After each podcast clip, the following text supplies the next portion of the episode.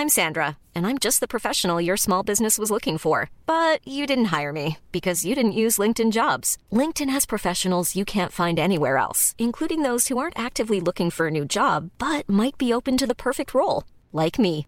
In a given month, over 70% of LinkedIn users don't visit other leading job sites. So if you're not looking on LinkedIn, you'll miss out on great candidates like Sandra. Start hiring professionals like a professional. Post your free job on linkedin.com/people today. Planning for your next trip? Elevate your travel style with Quince. Quince has all the jet-setting essentials you'll want for your next getaway, like European linen, premium luggage options, buttery soft Italian leather bags, and so much more. And it's all priced at 50 to 80% less than similar brands. Plus, Quince only works with factories that use safe and ethical manufacturing practices. Pack your bags with high-quality essentials you'll be wearing for vacations to come with Quince. Go to quince.com slash trip for free shipping and 365-day returns.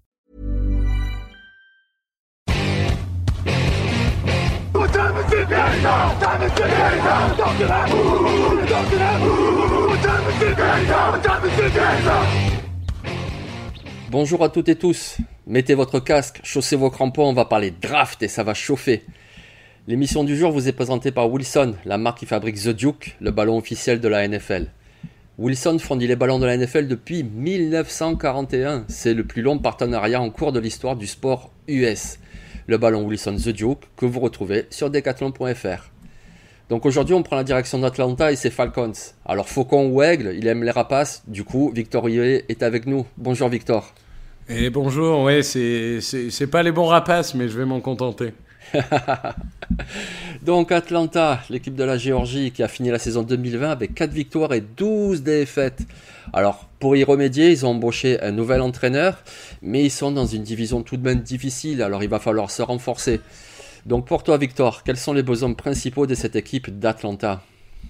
Bah, la défense, déjà, ça va surprendre euh, personne, euh, puisque euh, au vu de la saison dernière et en l'absence de, de recrutement, on va dire, euh, impressionnant euh, cette année, toutes les lignes sont à considérer. Euh, principalement la ligne arrière, parce qu'il y a Edgy Terrell, le premier tour de l'année dernière, mais il, manque un deuxième cornerback. Au niveau des safety, il y a le départ de, de Kazi, donc il, y a, il y a besoin de renforcer. Au niveau des edge, il y a Fowler, il y a Kominski, mais enfin, on n'est pas sur une équipe ultra performante, ou en tout cas une équipe qui peut progresser. Et pour autant, on n'est pas obligé d'oublier l'attaque, puisque euh, au niveau des running backs, évidemment, euh, là, il va falloir euh, trouver un coureur, parce qu'aujourd'hui, c'est un peu compliqué. Et au niveau des tie on a Aiden Hurst. Est-ce que c'est suffisant? C'est une vraie question. Après, j'ai envie de dire qu'un un autre point important pour les Falcons, ça sera en effet d'avoir un coach qui arrive à, à leur, faire euh, ne pas gâcher 14, 20, 28 points d'avance euh, quand ils en ont, parce que c'est surtout ça qui leur a coûté leur bilan l'année dernière. Oh, cette pique gratuite C'est même Mais- pas gratuit, franchement, on avait tous de la peine pour eux. Oui, Franchement, vrai. ils avaient tous 20 points d'avance, on savait tous qu'ils allaient perdre, c'était terrible. C'est vrai, c'est vrai. Et c'est vrai que la défense est vraiment à considérer. Après, il faudra voir dans quel schéma. A priori, il s'orienterait vers une défense en 34, donc un changement de système. Et là, du coup, encore plus, euh, le besoin de, de pass rush euh, va se faire sentir.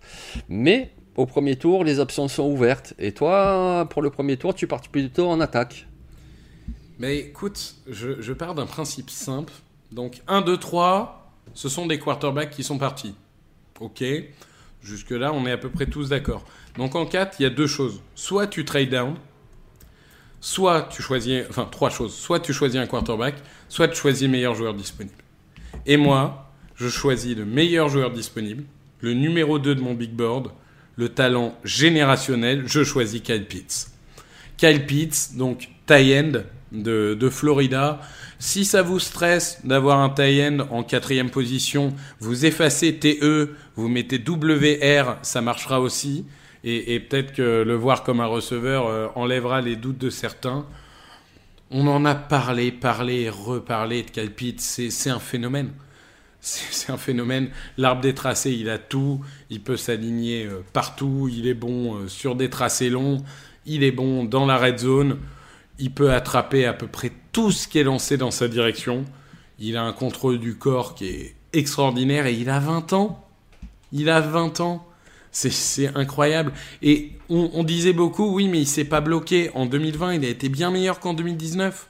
Alors bien sûr, il n'a pas un physique dominant, il sera jamais un bloqueur d'élite, mais il a envie de progresser et il a déjà beaucoup progressé en 2020. Donc globalement, moi je vois pas trop de défauts à ce joueur.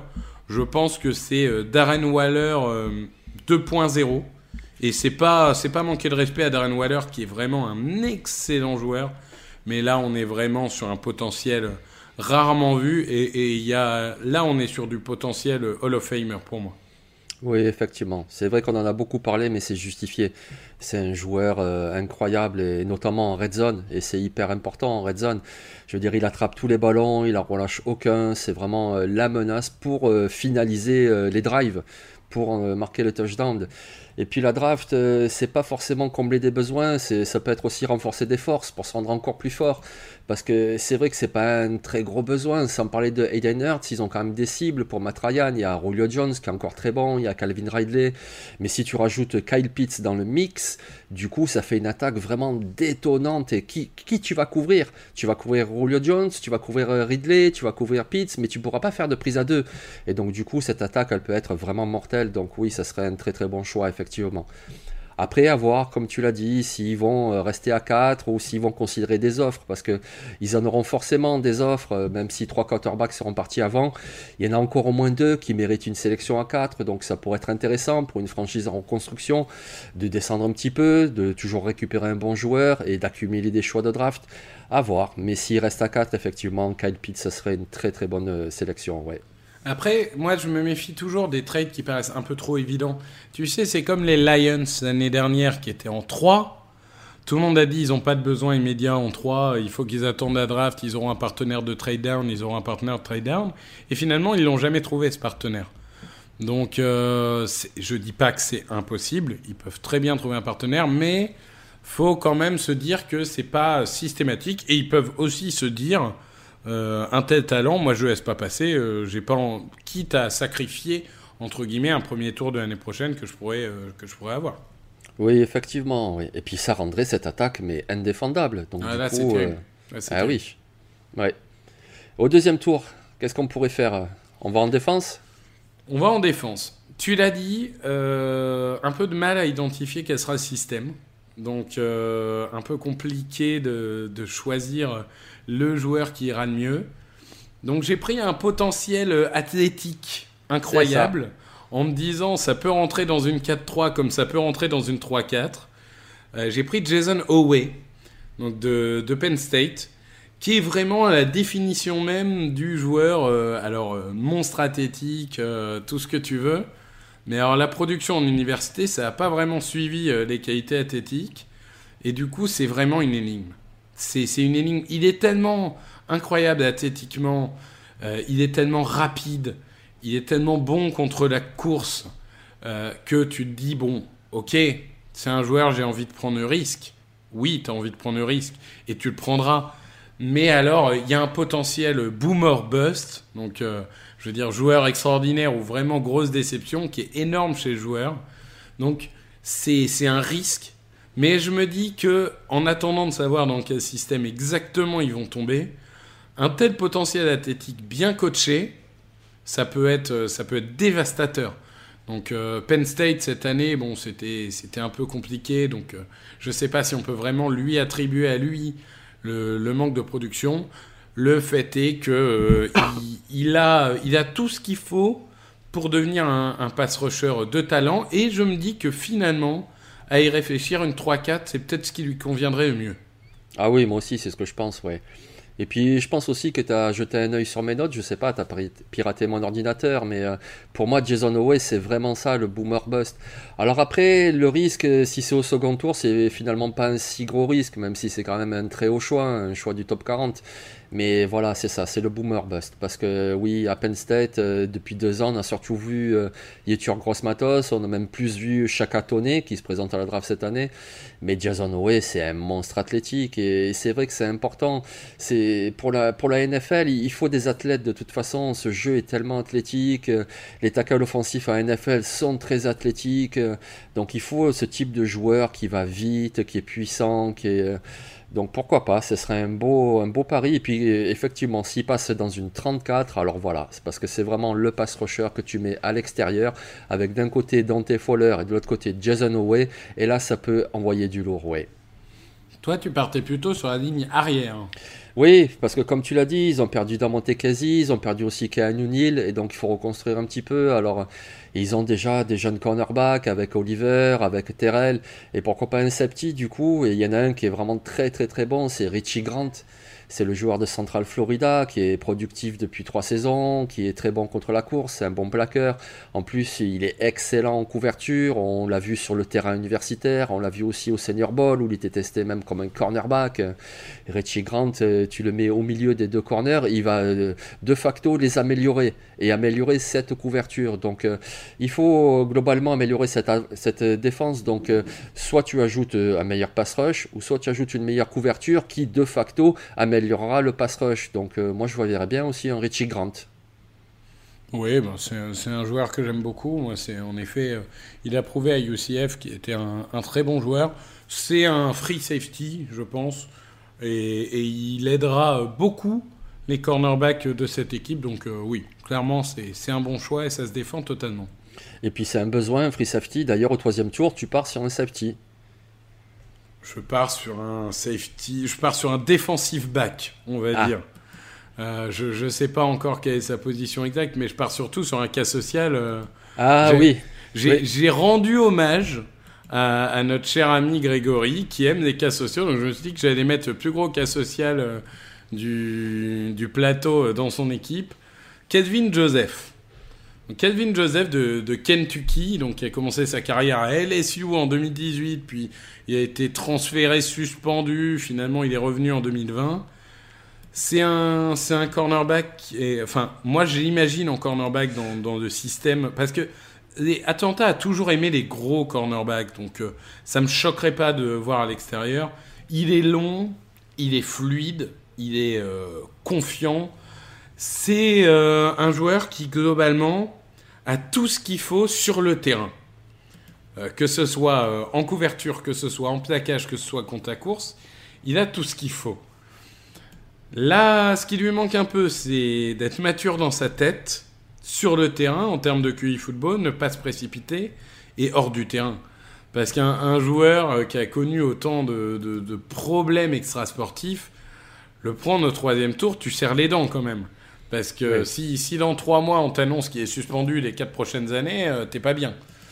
Donc euh, je, j'ai envie de prendre le risque parce qu'il me paraît être un potentiel énorme. Mais clairement, j'aimerais pas être GM qui, qui pose son nom sur l'étiquette au troisième tour. Oui, après au troisième tour encore ça va. Et effectivement, oui, il jouera, je pense aussi cornerback euh, en NFL. Mais on l'a déjà vu dans des mocks, même en fin de premier tour, ce qui est un peu surprenant parce qu'il a beaucoup de qualité. Il a beaucoup de qualité, il est très rapide, euh, il est agressif, il peut jouer en presse. Euh, mais comme tu dis, c'est vraiment le Cassos par excellence. Il a été viré d'LSU. Hein, euh, voilà, c'est pour ça qu'il s'est retrouvé à Kentucky. Et même à Kentucky, il y a un petit peu des histoires. à la fin, il y a toujours des rumeurs autour de lui. Hein, oui, voilà. Alors après, c'est sûr que si c'est un troisième tour, moi je trouve que si tu fais un rapport entre le bénéfice-risque, c'est finalement pas si risqué et tu peux te retrouver avec un joueur qui sera euh, titulaire à NFL. Donc euh, ça se tente effectivement, oui. Donc euh, voilà, je me suis dit que ça ferait plaisir à Grégory qu'on prenne soin de sa franchise avec, avec des joueurs de, de, talent qui sont aussi frais dans leur tête que sur le terrain. Toi, tu es parti plutôt sur euh, Edge, du coup. On, on, inverse un peu, en fait. Euh, moi, j'ai fait la ligne arrière euh, après, toi, tu as fait la ligne arrière avant. Et maintenant, tu t'intéresses au Edge. Ouais, c'est ça, exactement. Ouais. Avec Peyton Turner de Houston. Lui aussi, c'est un joueur dont on parle très peu, peut-être parce qu'il joue à Houston, qui n'est pas une grande université, mais c'est un joueur qui est grand, qui est fluide, qui utilise euh, très bien ses mains, qui a déjà une belle panoplie de, mouvements. Alors si les Falcons passent dans une 34, il serait juste parfait à l'extérieur. Alors après, le souci avec lui, pourquoi il est qu'au troisième tour? Parce qu'il a le talent pour être plus haut que ça. Mais c'est un gars qui a une historique de blessures et depuis le lycée. Alors c'est pas des grosses blessures, il s'est pas pété le genou plusieurs fois, mais c'est des petites blessures. Chaque année, il rate quelques matchs. Et puis, techniquement, il y a encore du développement à faire. Mais c'est un joueur qui a quand même beaucoup d'avenir et déjà du talent. Euh, pour dès cette année, si tu le mets dans une rotation, il peut attaquer la poche. Euh, Peyton Turner, retenez ce nom. Non, je suis d'accord avec toi. C'est un joueur, faudra être patient. Ça m'étonnerait pas qu'il soit entre guillemets un non-facteur en, rookie ou très peu, euh, qui contribue très peu.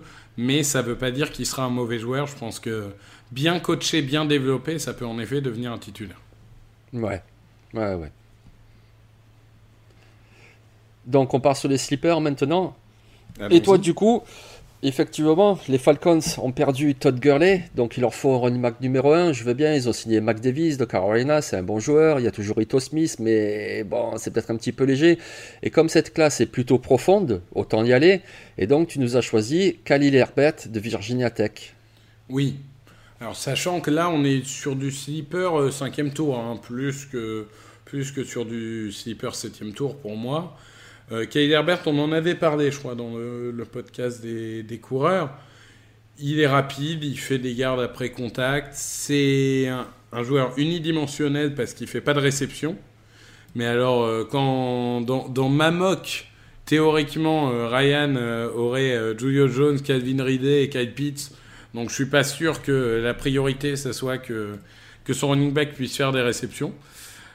donc, donc voilà, Khalil Herbert, pour moi, c'est vraiment un coureur euh, fiable.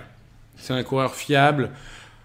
Il est, on va dire qu'il magnifie chaque course. Là où la plupart des coureurs vont gagner 3 yards, il va en gagner 4. Là où la plupart des coureurs vont gagner 6 yards, il va en gagner 8. Alors, le, vrai problème pour lui, c'est les blessures. Donc, euh, faut qu'il évite les blessures. Mais euh, s'il reste sur ses deux pieds, globalement, pour moi, bien développé, il peut devenir running back numéro 1 en NFL. Oui, oui, c'est possible. Donc il a fait une super saison 2020 avec Virginia Tech, il a fait 1200 euh, yards, il a marqué euh, plein de touchdowns.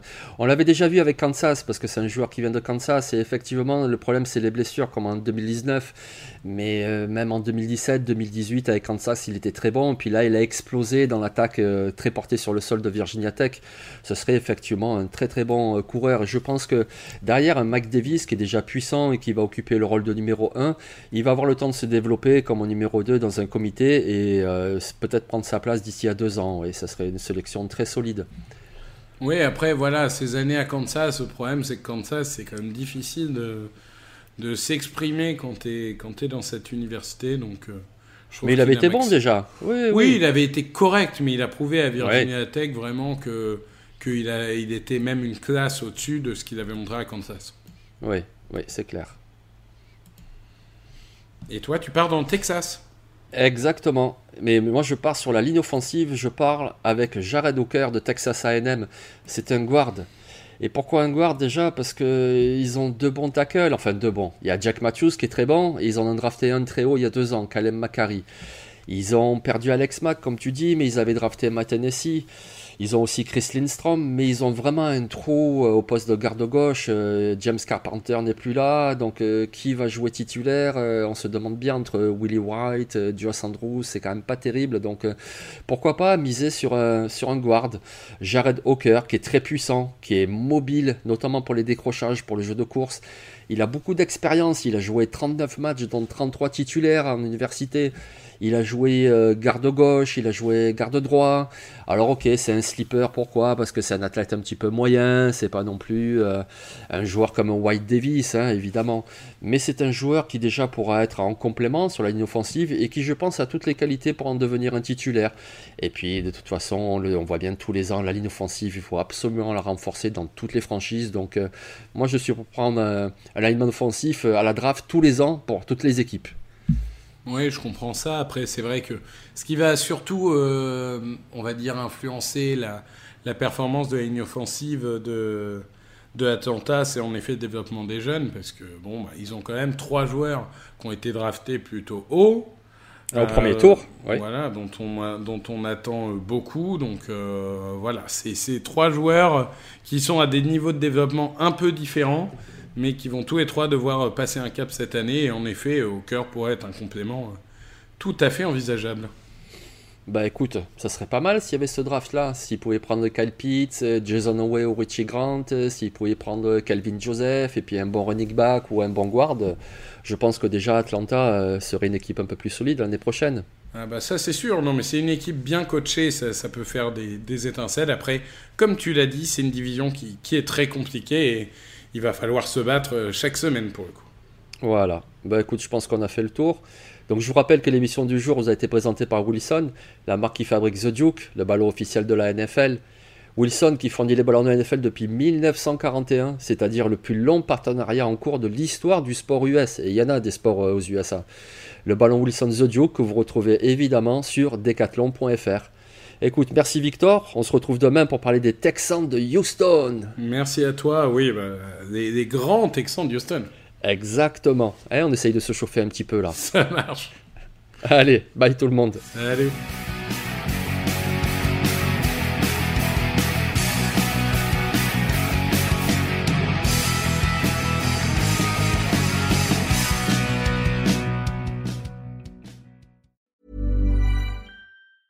Even when we're on a budget, we still deserve nice things. Quince is a place to scoop up stunning high-end goods for 50 to 80% less than similar brands. They have buttery soft cashmere sweaters starting at $50, luxurious Italian leather bags, and so much more. Plus, Quince only works with factories that use safe, ethical, and responsible manufacturing. Get the high-end goods you'll love without the high price tag with Quince. Go to quince.com/style for free shipping and 365-day returns.